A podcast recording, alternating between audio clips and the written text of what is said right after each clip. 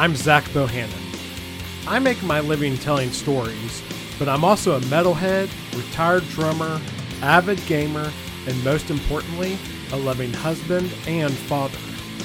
Join me each week as I sit down with a fellow dad and discuss balancing a creative life with family, careers, hobbies, and all the other things guys love. This is the Creator Dad Podcast.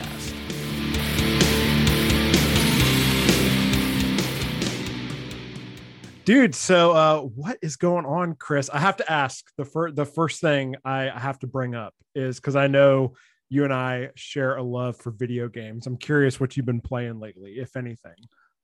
Zach, I have been in the longest drought because like so many of I'm a triple A like shooter kind of guy for the most part.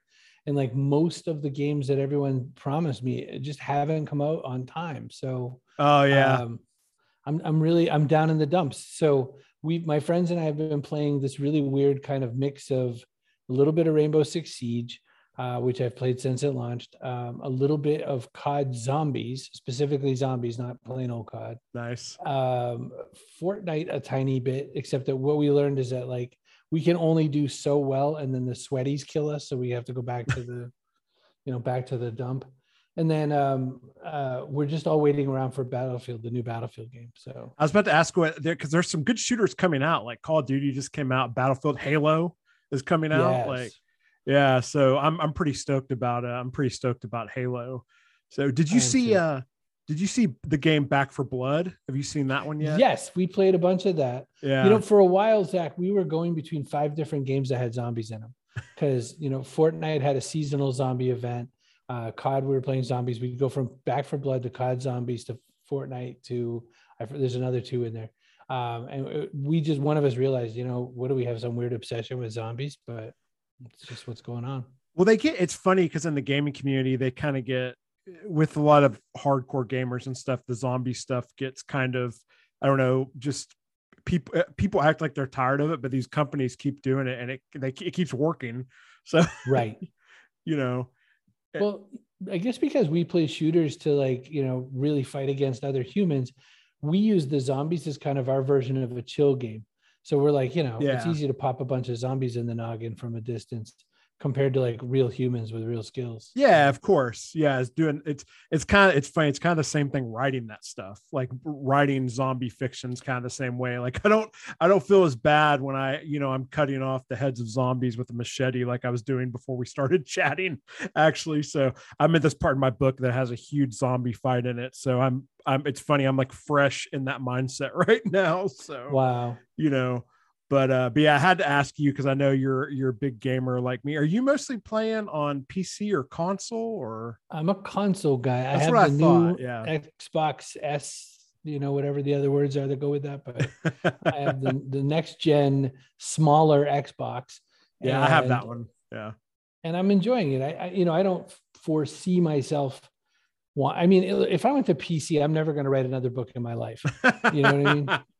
they just have the best games over there. And like my friends all play these like incredible strategy games and i just know if i did that. I mean i haven't written a commercial book uh, since i put a new xbox in my house which is what oh, i wow. told people would happen.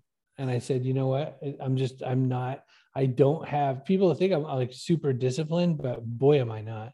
So i have to unplug this bad boy if i want to actually write a book again yeah, it's tough, man. Having that discipline is hard. I mean, I'm, you know, I'm a big gamer and I've got uh, you know, I have PS5, I have the Xbox Series S, I play my Switch all the time. And uh, right. you know, it's but you, you just you have to, it's tough.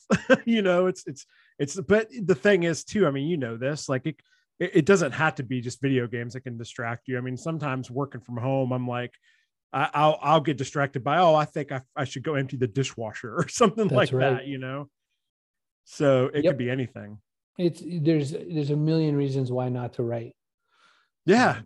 Yeah, you're exactly you're exactly right. I mean, it's when when Steven Pressfield talked about resistance, it is so true. I mean, it's uh, and I, I I can't remember who said this, but someone had said, um, write um, writing sucks, but having written is amazing, or something like that, and that's true. Right like sitting down and doing it is people think oh like you're just sitting down writing it's like no it's actually pretty difficult. it's, it's a hard thing to want to do, you know, and it's, but I've, I've learned like for me, and I'd be curious kind of what, what you do, but you know, for me, it's just about trying to have a consistent schedule and just making sure I have my ass in the chair as much as I can.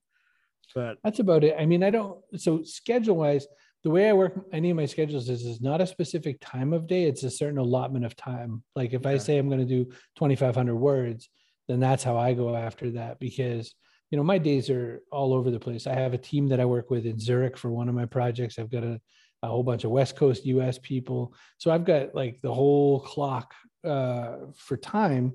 As far as you know, I, I I could run into somebody that I can't you know, like I can't stick, I can't pick an hour anywhere in the day that won't be like attacked by something.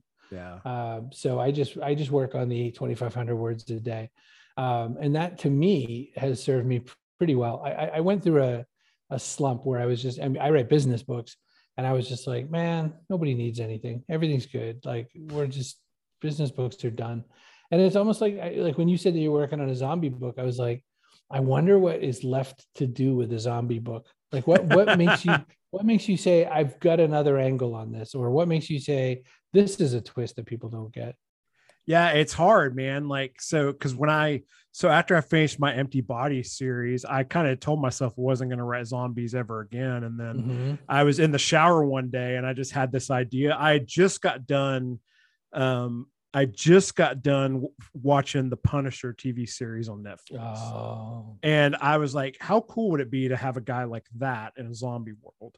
And and so I was basically my idea was I'm going to mix the Punisher with the Walking Dead, which is ironic because Jon Bernthal was in both shows. That's right. but that was kind of my idea, and I, it basically just became like this um, story about this tortured guy who lost his family, who goes around just like bashing the brains in of zombies, hoping that, you know, one of them eventually will kill him. And then he meets people that give him hope for humanity and stuff. And that's become Dead South, which I'm I'm on, I'm writing book five and it's gonna be a nine book series. Um, wow. But the thing is, like, and I think it's the same thing with business books. Like, there are people who like most of my readers will just devour anything zombie and they almost don't even care if there's anything new to say to it they just love zombie stuff right. and i think and and and i think you could say the same thing about business there's people just love business books but beyond that they probably like business books from you and and your voice and the spin that you give on it just like with me i mean i know i have people who like my zombie stuff more than uh, I'll call out like my buddy TW Piperbrook, who, right? Maybe they like my stuff more than his, but you know, yeah, TW get good. he is good. He's he's he's ex he's uh he's doing better in the genre than I am. So I'm but I got oh, right. Him, so. Come on, Zach, catch up. I'm trying. I'm trying. He, I was texting him a little bit ago actually, and uh yeah, we pick on each other about that all the time. But uh but yeah, I think there's something to say about that. Like people want to hear Chris Brogan's voice though in business stuff. So, but it's easy to get in those slumps too, and th- and and have that imposter syndrome and think that which we all get no matter how many books you've written either you know? I mean no. you got that stack of books behind you but every now and again you must look around and go man i'm a chump. And then you know you take you find your way back to feeling it. It's i don't think anyone's immune to it. I don't think stephen king's immune to it. No. I bet he sits around in front of his computer every now and again going i'm an idiot. And like you know, he just wants to go and you know play in a band instead. It's true though. Like uh, i you know i do uh the Writers Ink podcast. Um, me and Jay do that with JD Barker. And mm-hmm. uh, and JD's talked about that. And JD is like he's co-writing with James Patterson. He wow. he co-wrote an official prequel to Dracula with Dacre Stoker, who's the great grandnephew of Bram Stoker. Like JD has all these movie deals in the works and stuff, but he still gets that. Like he still feels mm-hmm. the same way, you know, even with all the stuff and cool things he's able to do. So, you yeah. know, it's just yeah, we're Dang. like you said, none of us are immune to it. So nope.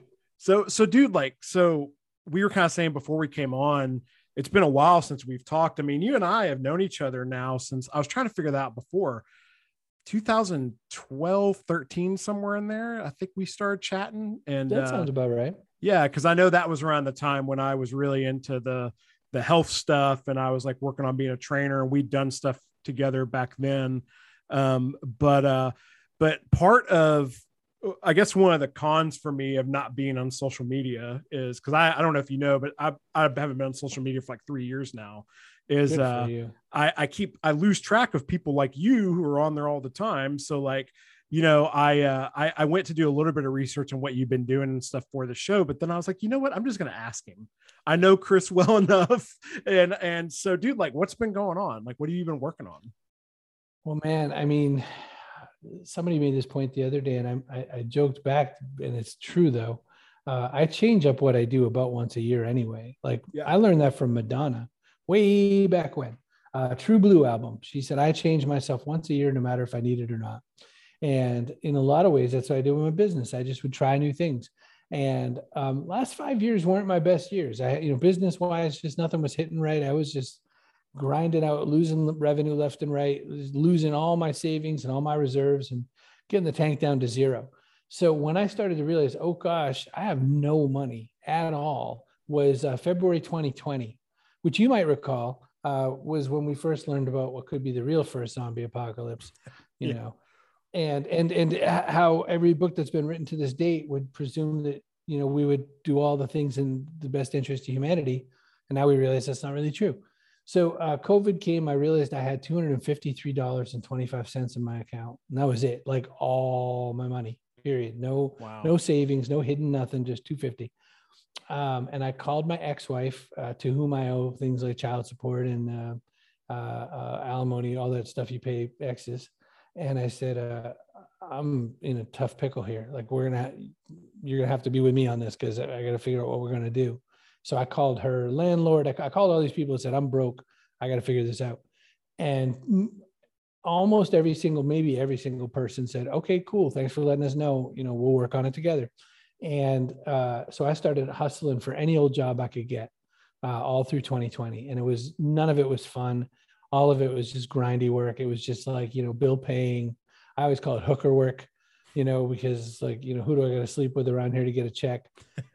and I did it. And, and, and but but here's the here's the saving grace of the story. Is the only reason I want to tell you that the awful part is that at the very beginning of the pandemic, I also realized, man, I'm not going to get on any stages to do public speaking for a while because that's uh, shut off. You know, flights are shut off, big rooms full of people are shut off, et cetera, et cetera. I better launch a video, and I'll just do a live video uh, every day and uh, connect with people, just however I can. So I started with a show that I called Point of Contact. I turned that into a show called Catch Up, which is like what we're doing right now, just catching up.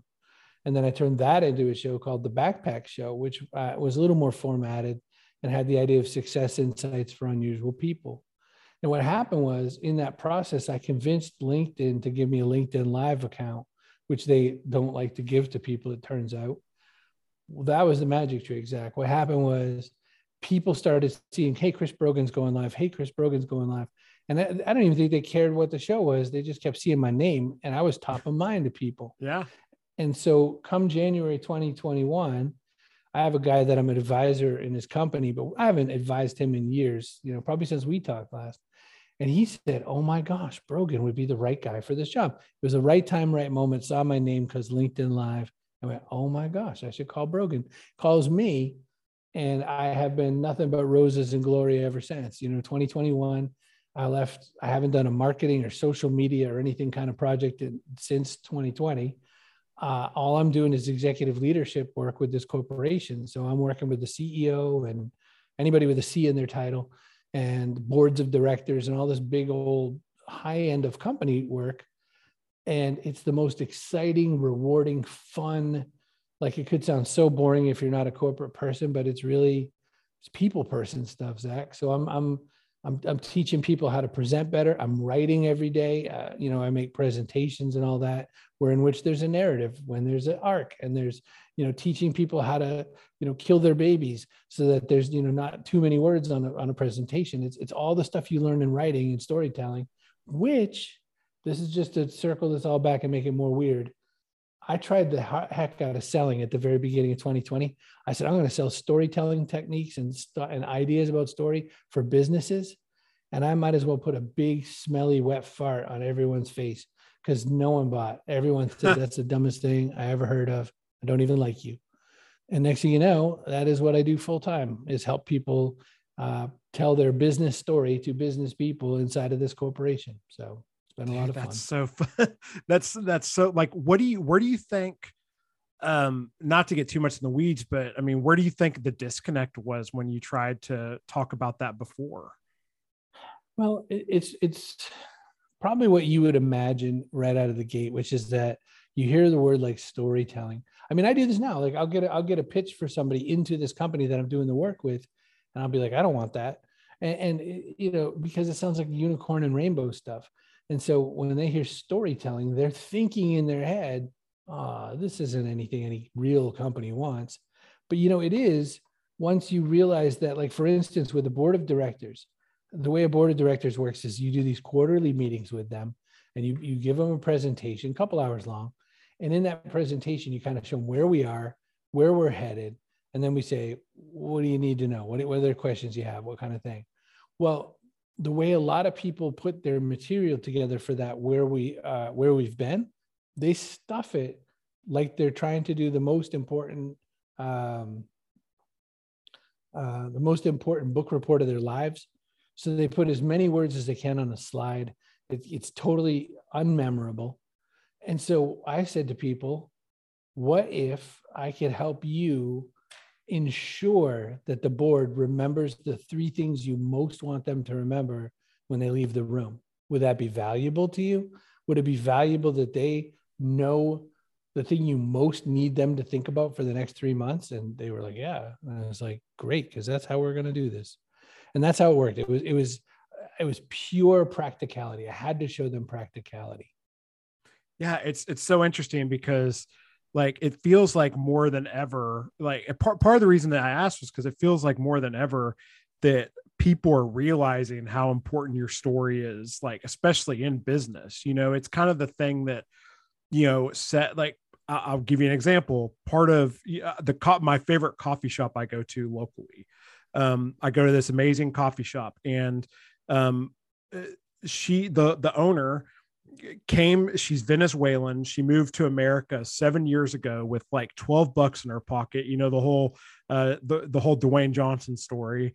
Um and she was working in a warehouse and basically came with the idea of wanting to open her own coffee shop and did so in 2018 made it through the pandemic is growing you know and she's uh she's an immigrant uh she is a lesbian. Like she has all these awesome she's a woman. Like she has all these things working against her. And but that's her story you know? Right. And and she's found she's found really cool ways to incorporate that into her brand. And people care about that stuff you know? And and and i'm way more likely to go there and get a cup of coffee from her than i am you know one of the big boys or even somewhere down the street some other place you know? Um because i just think it's it's amazing what, what she's done you know? People want to go where they belong so that's definitely how it works in in you know retail business and, in consumer business. We want to go where we feel like we belong. In in big companies in in business to business or software and that sort of a thing it's also like that, but it's it's that you know, well, uh, one example, what one of the fellows he was presenting something, he's investing in uh, growth technology for the company. So instead of just plain old marketing and plain old, you know, we're going to send out some emails and hope someone buys, he's doing some stuff to make sure that the software that we sell is way more intuitive to install and way more intuitive to get launched. And what they did was they basically made this like in, it's almost it almost looks like if you were writing a story plot for a book but it's like instrumented like if this is the first 20 steps of using this software how did it go and literally smiley face medium kind of face and frowny face. And like where did you get stuck? Where did it not work? What what sucks about this process? And then you just chip away at you know one of those 20 steps until there's all smiley faces.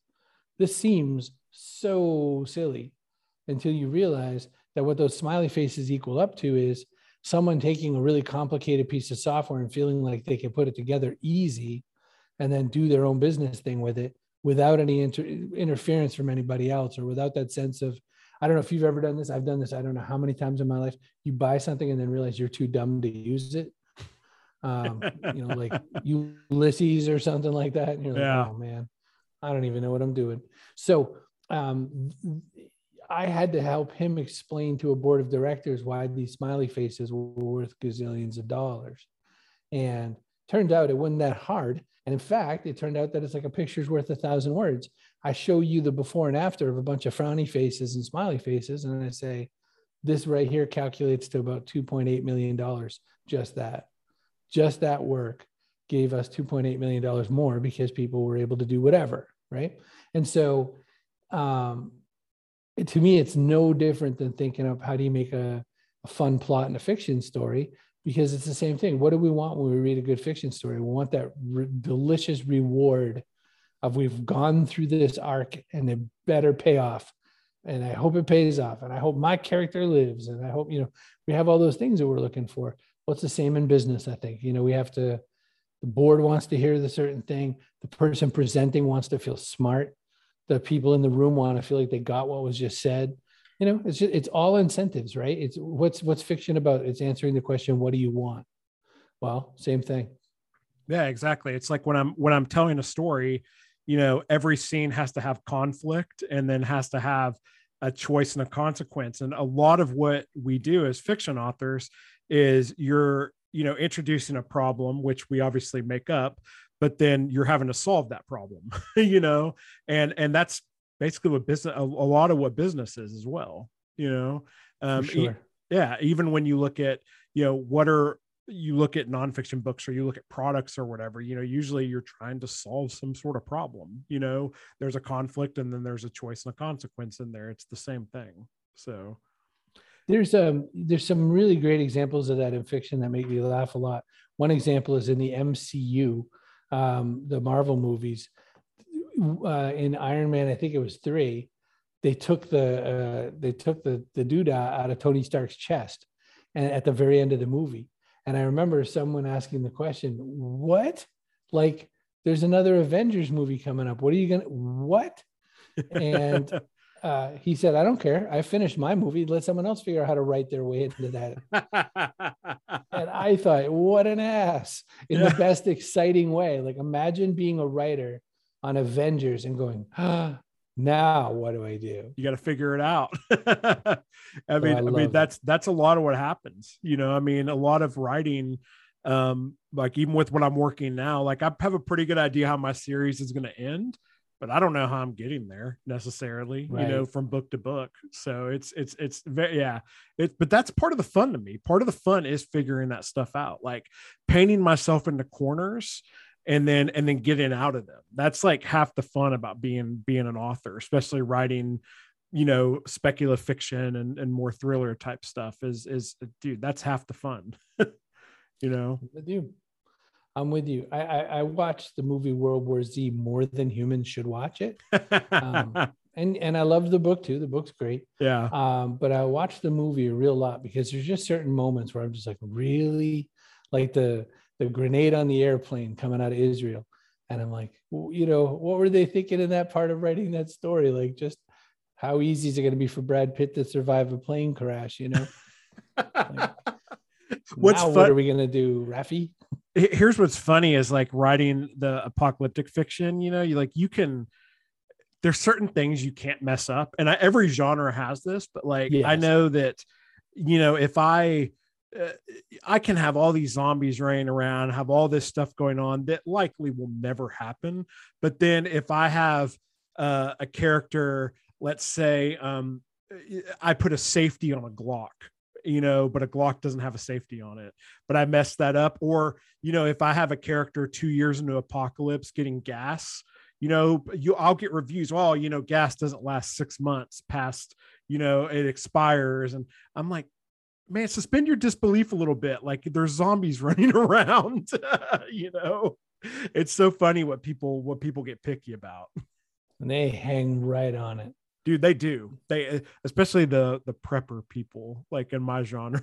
So but so you like it sounds like what you're doing now though. I mean, I, I know you kind of said you change what you're doing and you reinvent yourself, you know, every year or so, but I mean, this sounds like I mean, that's the stuff you were kind of doing a while back, right? That you really enjoy doing is the is really the consulting work, right? Yeah, I mean, when I say I reinvent myself, I mean it's always you squint, you'll see the thread. It's all there. Um, it's it's. I feel like I, I feel like the times where I don't, the times where I seem, if you were looking at what I was doing, the times where I seem most far afield, it's almost always because I panicked somewhere and I just didn't stick to my guns. Um, I also I, I spent a lot of my time. I'm, I'm a little contrary, as it turns out, Zach. And I spent a lot of time, invested so much time trying to disprove certain details. Uh, there's that saying in business that you know clothes make the man.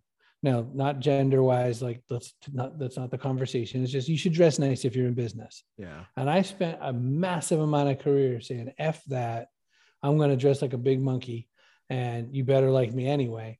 And you know what I learned is that I could dress any which way I want, but if I dress distinctive enough, but within the parameters of what you'd expect to be at the table, then I don't have to spend calories convincing you that I'm worth it. You just skip over that part. And I went, man, why would I want to spend my time convincing someone I was smart or not when I could get to the part where I just show them I'm smart? You know what I mean? And I, yeah. I did that by way of like clothing, right? So that's one. So there's so many other examples of this where like um I, I said multitasking, man, I'm good at multitasking. I can multitask till the cows come home. How hard is this? You know, anybody could do this. And then you know what I learned is that nobody likes to buy ice cream at a gas station. And when I say that, I mean, do one thing and do it really well and have people know you for it, right? Like if you're, if you're post APOC guy, then don't write a romance book. Yeah. You know, write a post APOC romance book. I, you know, one of the things I loved about, um, I can't believe I'm talking Marvel twice in one thing. Uh, uh, season three or whatever it was, um, Feige or one of those guys said something like, you know, you can call this a whole bunch of superhero movies, but it means you're not paying attention. He says the Winter Soldier is a spy movie. Yeah. He goes, you know, Ant Man's a caper kind of movie. This one's this. And he said that there's, you know, he goes, we're writing all kinds of movie styles here, and it's so much fun. And you're just thinking you're watching superhero movies. Well, you got it wrong. And yeah. I thought, that's so smart. So I spent, Zach, when you said about reinventing and all that, 2020, when I hit the bottom, when I realized I had no money and I was an idiot, and I realized that like all the ways I had been trying to make my money for the last bunch of years just weren't working, and I was not accepting this. I went back to the ground zero and said, I am going to do everything the way I feel like I really should instead of with my defiance in mind. You know, I was driving around, it was like putting the parking brake on at every turn. Now, I will give you this analogy twice though, because uh, I deal with clinical depression. And I always tell people that clinical depression is a lot like driving around with the parking brake on. Everything takes much more work. And when I made that realization that why do I take drugs to fix a mental problem but employ but but like I employ the same mistake in my business and in my execution. I went, what an idiot! Like I like I am really really stacking a deck against me just to see if I can. Well, it's fun in the theory sense of things, and it's kind of fun in a book sense. Like I want to put as many obstacles in front of my guy as I can. Right? That's how books work, uh, fiction. Um, but it is not how you should work business. Business should be like, what's the quickest, simplest, easiest path to make somebody feel served and satisfied and happy? And can I repeat that? And do I know enough people to keep it going? Nice. Yeah, no, that's so true, you know. And like going um uh, just to touch on something we were talking about earlier too. Yeah. It's uh it, it's interesting. It's like, you know, you you were you were saying to me um you know, if you're post-apoc writer, right, post-apoc, and and another thing that happens that's that's a hard thing I feel like to deal with, and um, you know, Jay and I have talked about this, and I, I feel like I'm kind of in this place now. Like Jay's asked me straight up, he's like, "Do you ever feel like you're trapped as a zombie writer?" You know, and and it can be hard to break out of that mold. Like once mm. you've established yourself as one thing. I just saw this recently, actually, with so we we had the career author summit in September and uh, Jeff Goins spoke. Do you know Jeff? I do. Yeah, I, I, thought I thought you did, and you know I had seen Jeff. I, I was he. I, I, was I went to a thing at a Barnes and Noble, like a small author group, maybe 2018, 2019, something like that, where he was there and like spoke to a small group, and uh, and that was the guy I was expecting at the summit a couple months ago, but he has completely gone down a, a I mean, a, completely changed his basically his whole brand. And it was it was really actually kind of refreshing and cool to see like someone who had established himself as one thing, but then wasn't scared to turn and be like, I'm going to go this direction now because I that's what I feel called to do and that's actually who I am, you know, but it's uh I don't know. That's a, that's a tough thing that we can get trapped in and um you know, especially when I, I know that you you know you're just a really authentic dude and I think that you know that shows and comes off, you know, and I'm sure it does when you're talking these businesses and stuff, but I don't know. It, it just get it, it's it's really easy to get caught up, and I'm curious if that's something like have you have you felt that like where you feel like you're you know stuck in this one niche or something like that? I love that question. I love that question. I, I think I, I would not have thought I was. I would not have said I was. And instead, what I might say is, I think I stuck myself, I caught myself, I glued myself into a bunch of situations where I just kept trying to use, you know, when they, the, the thing about uh, if you've got a hammer, then everything looks like a nail. Yeah. Um, I mean, a lot of the things I believe at my core and still believe about tools in the digital world, you know, everybody should be making video. Uh, it, it's amazing that, you know, we're missing this great opportunity to connect and, and, and use this, this really fun, simple tool, right? That's one of those things I always say. Well, that, that could or could not be true, but it turned out I didn't have a way to make a business out of that that was solid enough, but I still kept trying. I'm really good at writing up things like courses and stuff like that. So I built a whole company out of online courses and webinars, and I rode that horse really hard for a while. But then what's happened over the last bunch of years, and most especially during the pandemic, is everyone's like, man, I'm I'm schooled out. I don't want to buy another digital course. I don't want to buy another webinar. And you know what? I didn't want to sell anybody anymore. And so like we we threw all that stuff in the trash at my company right now. And um, we just said we're just gonna do masterminds. Just show up. We'll just talk. We promise it'll be worth your time and your money. And if you don't, just stop paying us. It's great. You know, it's all fine. And that's what we did. And so for me personally, I glued myself into all of this junk that I'd been doing for the same bunch of years. And I just thought, this is this is what people want me to do and I just wasn't having any fun with it. And so I am I am way back to a whole new I swung so far that like I won't get invited to any of the conferences I used to speak at unless people just haven't been paying attention to what I'm doing. And I'm going to be okay with that because I think, you know, I'd rather go to leadership conferences. And my goal at a leadership conference is instead of giving you some kind of foolproof formula, you know, I'll just give you some of the things that I think might work for you to, to ask some questions about and think about and and kind of how does it apply to you, not how does it apply to everybody? Because I don't think there's just one way to anything.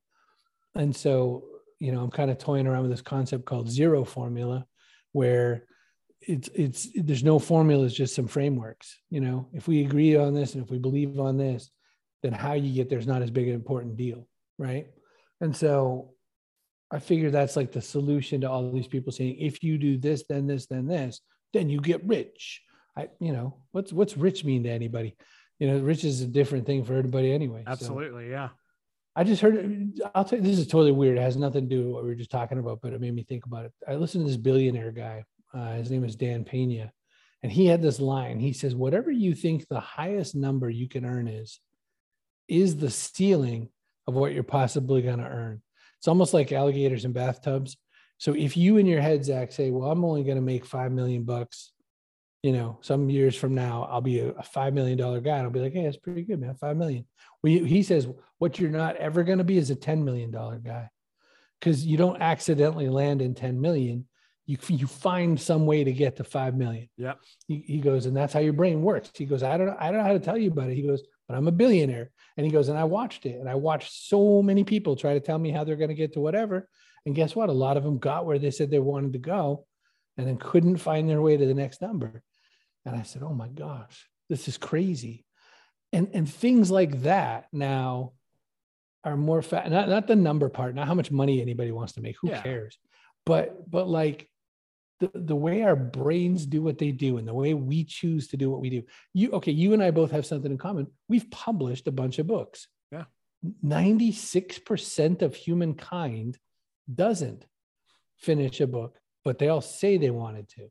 Yeah. Well, how do we do it? We're not super duper special, Zach.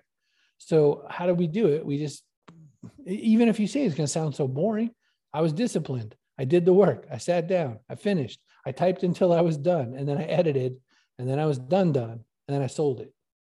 That's it. Yeah, that's it. I mean, it's so funny too because I was uh I recently I was I helped a friend of mine, my friend Brittany, um, publish her first book and go through the whole process. She did a thing about the town we live in, and nice. kind of spotlighting all these local businesses and stuff. And um, she had a book launch party, and she introduced me when I was there to, to let me know that I helped her. And uh, you know, when she told everyone I'd published like 35 books, there was like this gasp in the room, and it was weird to yes. me. And then because we live day, I live day to day with people who are are doing all this cool stuff who have published books and i tend to forget like not everybody has done that and and it does it takes it, it's it's not you and i aren't special you know like you said but we're we're willing to put in the work it's just like you and i met you and i met because you know basically because i lost 100 pounds in a year.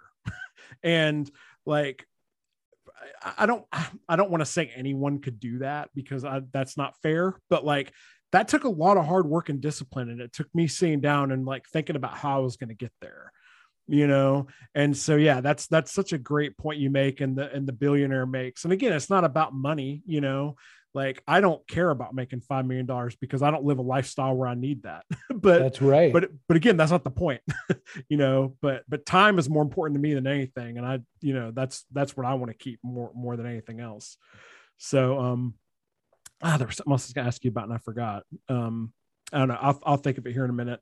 I, I did want to say, uh, I did want to ask you a little bit. I know that, uh, you know, you're a big tech geek and, um, and I, I think what's interesting, um, like obviously I mentioned earlier, you know, that I'm not on social media and stuff and, right. And I'm, I'm like, so for me as a parent, so like social media, just in the future of it, I, I try not to let it scare me, but but it really does as a parent. I mean, because I'm I I read all these studies and stuff, and I've done a lot of research about you know anxiety and depression and how it's affecting teenagers and all this stuff. And you know, for me, it's been a really a breath of fresh air lately that a lot of stuff is coming out of the forefront. You know, we're seeing all this stuff with Facebook now getting exposed, stuff that anyone who's been paying attention has known for years now. you know, like that there's just a lot of stuff going on. But I guess I say ought to say, like, I don't know, and this is kind of a broad question, but we'll see where it takes us. But like, where do you see the future of all that going? All right, so there's a lot in that one. There's um, a it's a broad question. Yeah, big. I know I know for sure.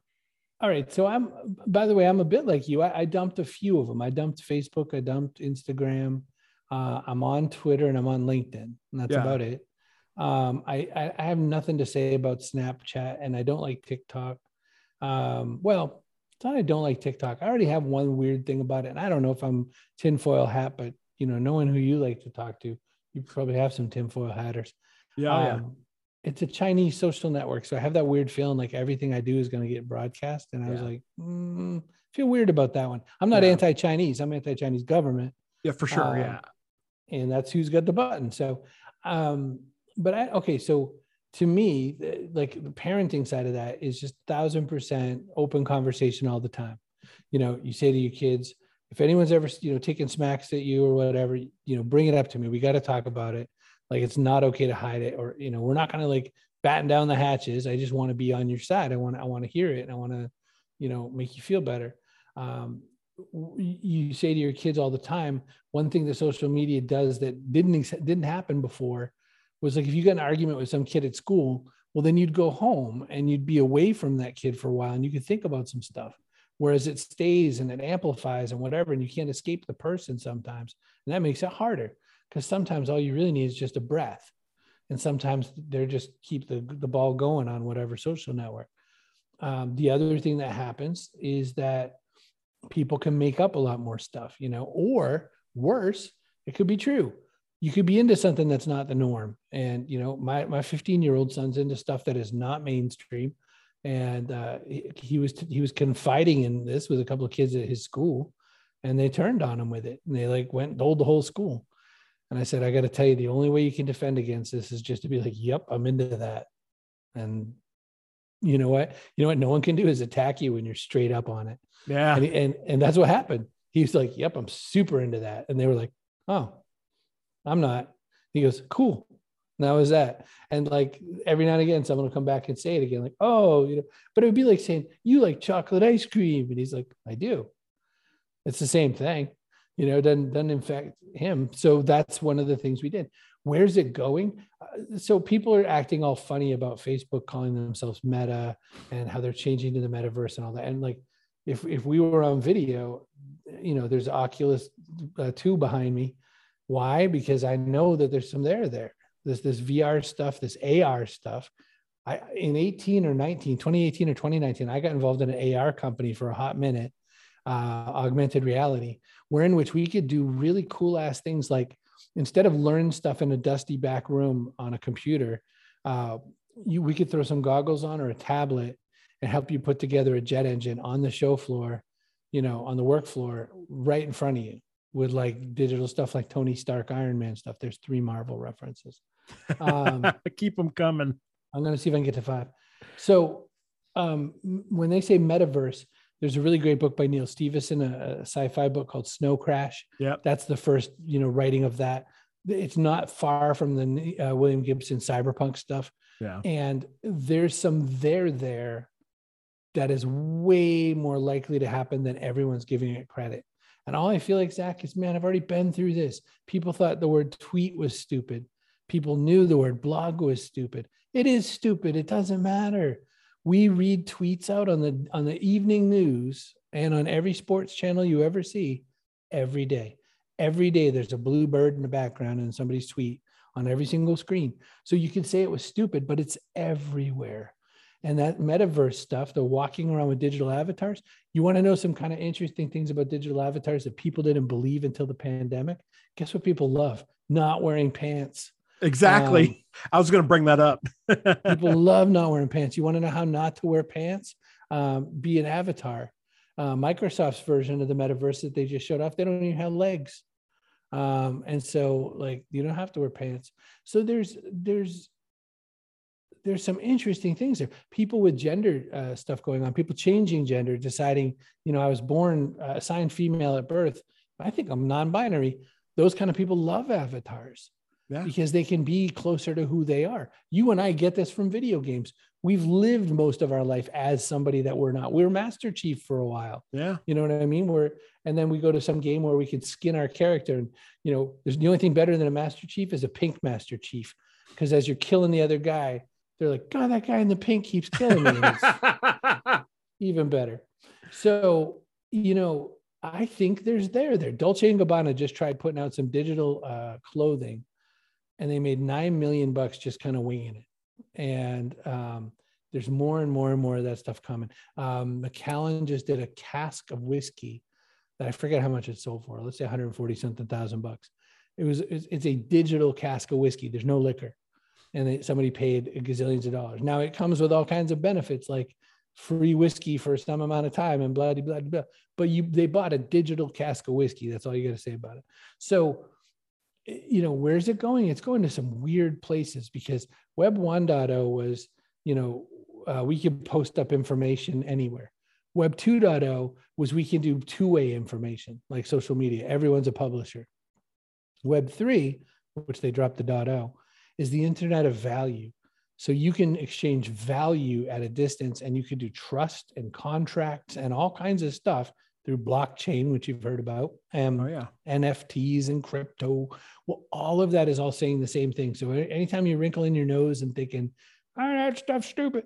Well, it's stupid, but it's changing business right in front of you. And, yeah. and you know, a lot of our artist friends, Zach, we both know so many artist friends who get paid like a hundred bucks a book cover who could put this stuff now up online and get 800,000 bucks Yep. You know, and so this is for first time in a million billion years, artists can get paid what they're worth. And you know, to me, all this value exchange stuff on the web, it's it's wild west days, but it's where it's going to go. And and and I love what you said about you know you're talking about you know people thought blog was weird, tweeting all that stuff that you know I've come to a place where I'm just I'm not fighting against that stuff anymore. You know, my, my friend Joanna Penn is really into, she talks a lot about blockchain NFTs. Hey, she's really into AI, which is uh, made for some in- interesting debates and arguments between her and Jay. Um, not not about whether it's happening, but about the she's she's very excited about it uh, for the publishing side, and and Jay is not. He'll hate that I even brought that up, but um, but that stuff is inevitable. Like, I mean, right. the I, am seeing uh, over the last week or so the NF going back. I'm going to make another video game reference. Going back to video games, you know, NFTs have come into the video game conversation over the last week because um, EA and Ubisoft specifically came out and said that they're looking into it, and then Square Enix came after them. And of course, if you like go through on like the websites I go to, like Nintendo Life or Push Square or whatever, that it's just people like oh this this is stupid. It's like you could say it's stupid but it's happening. And and i'm more interested personally i'm i'm not interested in what a, a company like ea is going to do with nfts because i i know it's going to be about microtransactions blind boxes. pl- played loot boxes all that kind of crap. I'm interested what's going to happen just like in gaming in general when the indies get a hold of it and some of the different cool things that they're going to be able to do with the blockchain and with NFTs and and and all this stuff. But the the fact of the matter is, just like AI, just like VR, it is inevitable. You know, it is. It is. Hey, you want a scoop for your uh, brand new podcast? Sure. Um, I am working on an NFT project that will. I mean, when I say working on, I just had the first phone call about a week ago with an art friend of mine and I said, listen, I don't want to do all these things that everybody else is doing. I don't want to just do like, you know, 25 giraffes with different faces. I think that's, you know, cool, but not that interesting. Um, I said, let's do one project where it's just fun. Let's just so we learn how to do it. And that one we can do whatever. But I said, here's my ultimate goal. My ultimate goal is to make an NFT style game where it's fun to play the game. Like the game in and of itself is is interesting enough, but that one of the primary uh, efforts that you could do in the game it has real world impacts. So you could buy someone a coffee, easy enough to understand. In the game, though, so you get this extra kind of t- uh, credits towards a reward system, easy enough to get. Here's where it gets more fun: uh, buy one get one socks with Hanes. Um, uh, buy a hotel room for a night for homeless people. Uh, and now these things start adding up. Well, if you remember the way old days, Sears had that Sears wish list catalog, wish oh, yeah. catalog. oh yeah, for sure. You remember how it had like the coolest stuff, and you just go and drool over it and, and know, circle everything in it. I, I want a Kiss drum set because that's what I need, right? Um, well, so I'm, I'm I want to make kind of the equivalent of that, and because of things like NFT and because of things like crypto coins, I'll design it on this this network called the Solana network that allows you to build NFT games and has a coin built into it. So that as you're buying a hotel bed for somebody you don't even know for the night and you've done this great deed, I will translate that much amount of money plus a little bit more into your Sears wish list collection. And so you can look on there and say, oh my gosh, there's a, a video game cabinet that comes with 600 games in there.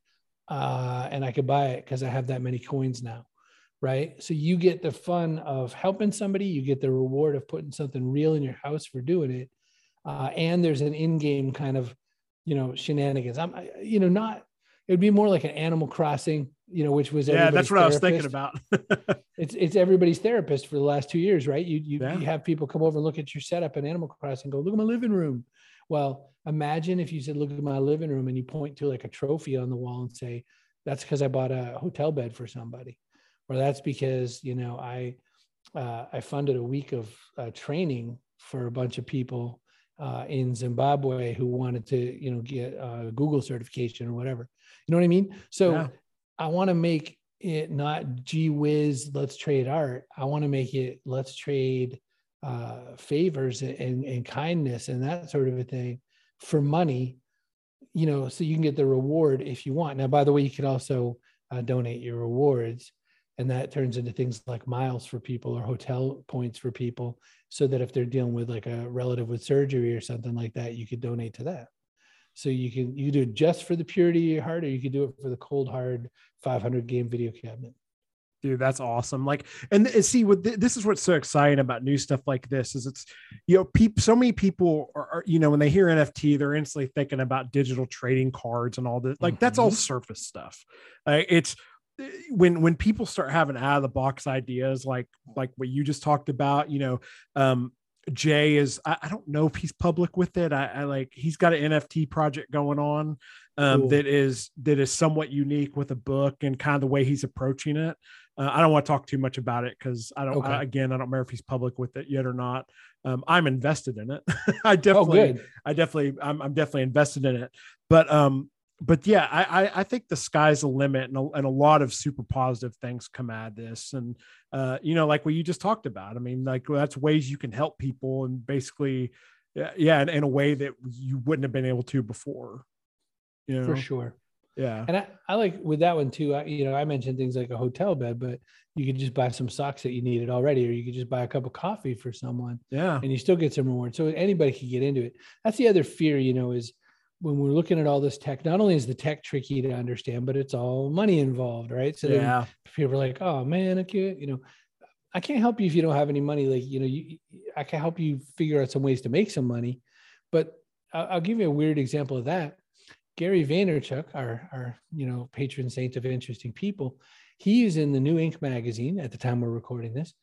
And he was at one of the, he, lately I've seen him at all these yard sales on the weekend I was like, it's kind of weird to be a guy worth that many millions of dollars and he likes yard sales. Well, number one, he likes yard sales, period. Number two, he loves the idea of buying something for a buck and selling it for 800 bucks. Also cool. You know, he just thinks it's a fun game. Yeah. Well, number three, once he gets X amount of money, he goes, cool, now I can buy another NFT. And he uses it to show any old average Joe that if you just went around yard sales and, you know, turn that into some eBay money, you can buy your way into some of these things. And you start somewhere right? You know there's there's projects out there that you know cost 20 bucks or something that maybe are going to be worth 100 bucks in a couple of days. So it's not it's not a rich people sport. No. it, the, the, the ones we hear about in the news are all going to be rich people because that's what we like. We like to hear this guy you know he bought it for 3000 he sold it for 1.2 million.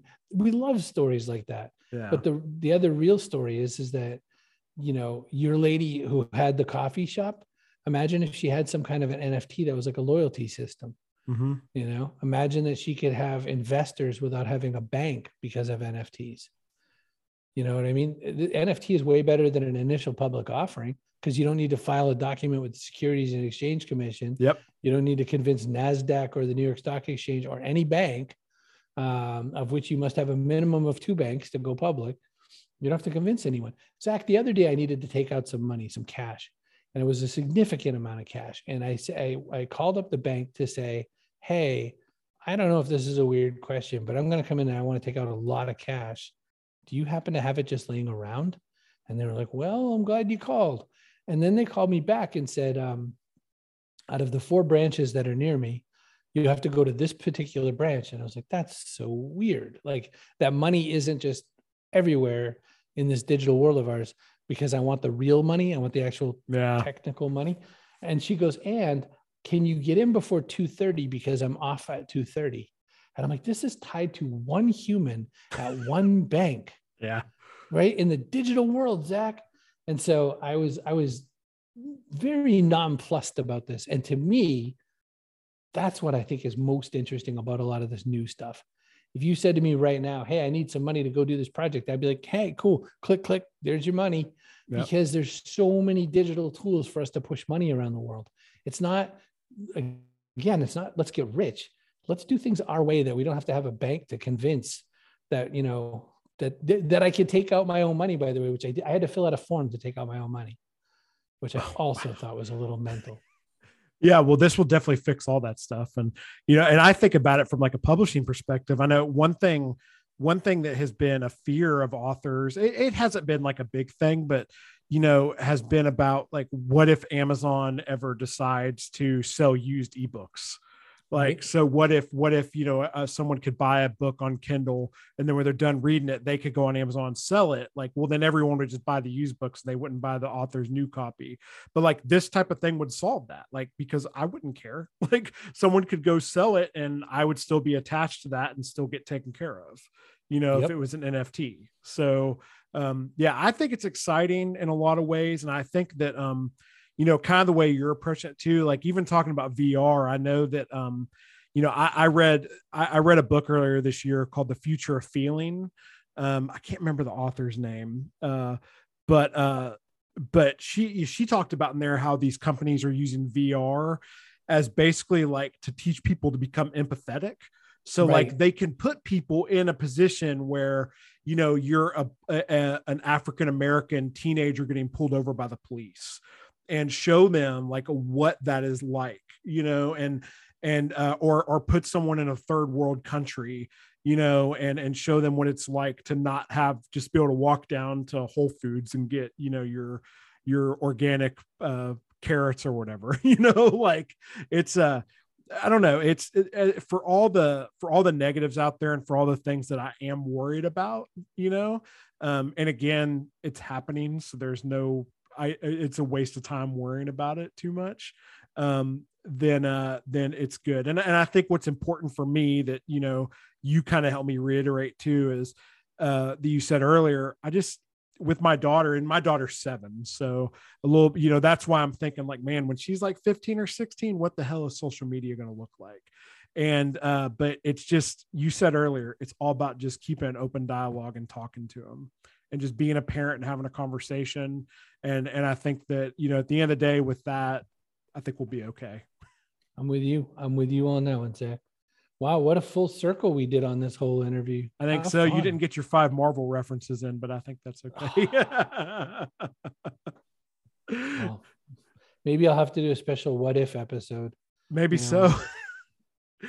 so, dude, uh, as we kind of wrap up, like, uh, tell people where they can find you on the interweb. Um, I think if you just Google the Empty Bodies series, um, not that one. I don't don't send people. I'd rather people read Dead South. It's way better. Dead South. Come on, we only got three more to go.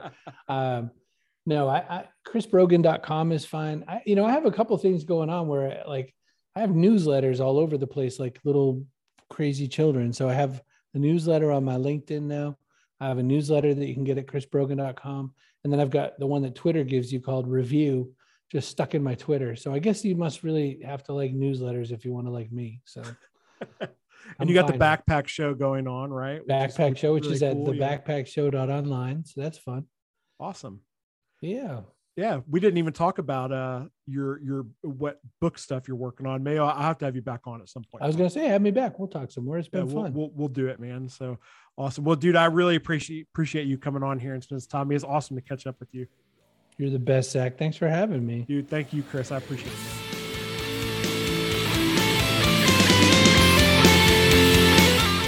Thank you for listening to this episode of the Creator Dad Podcast.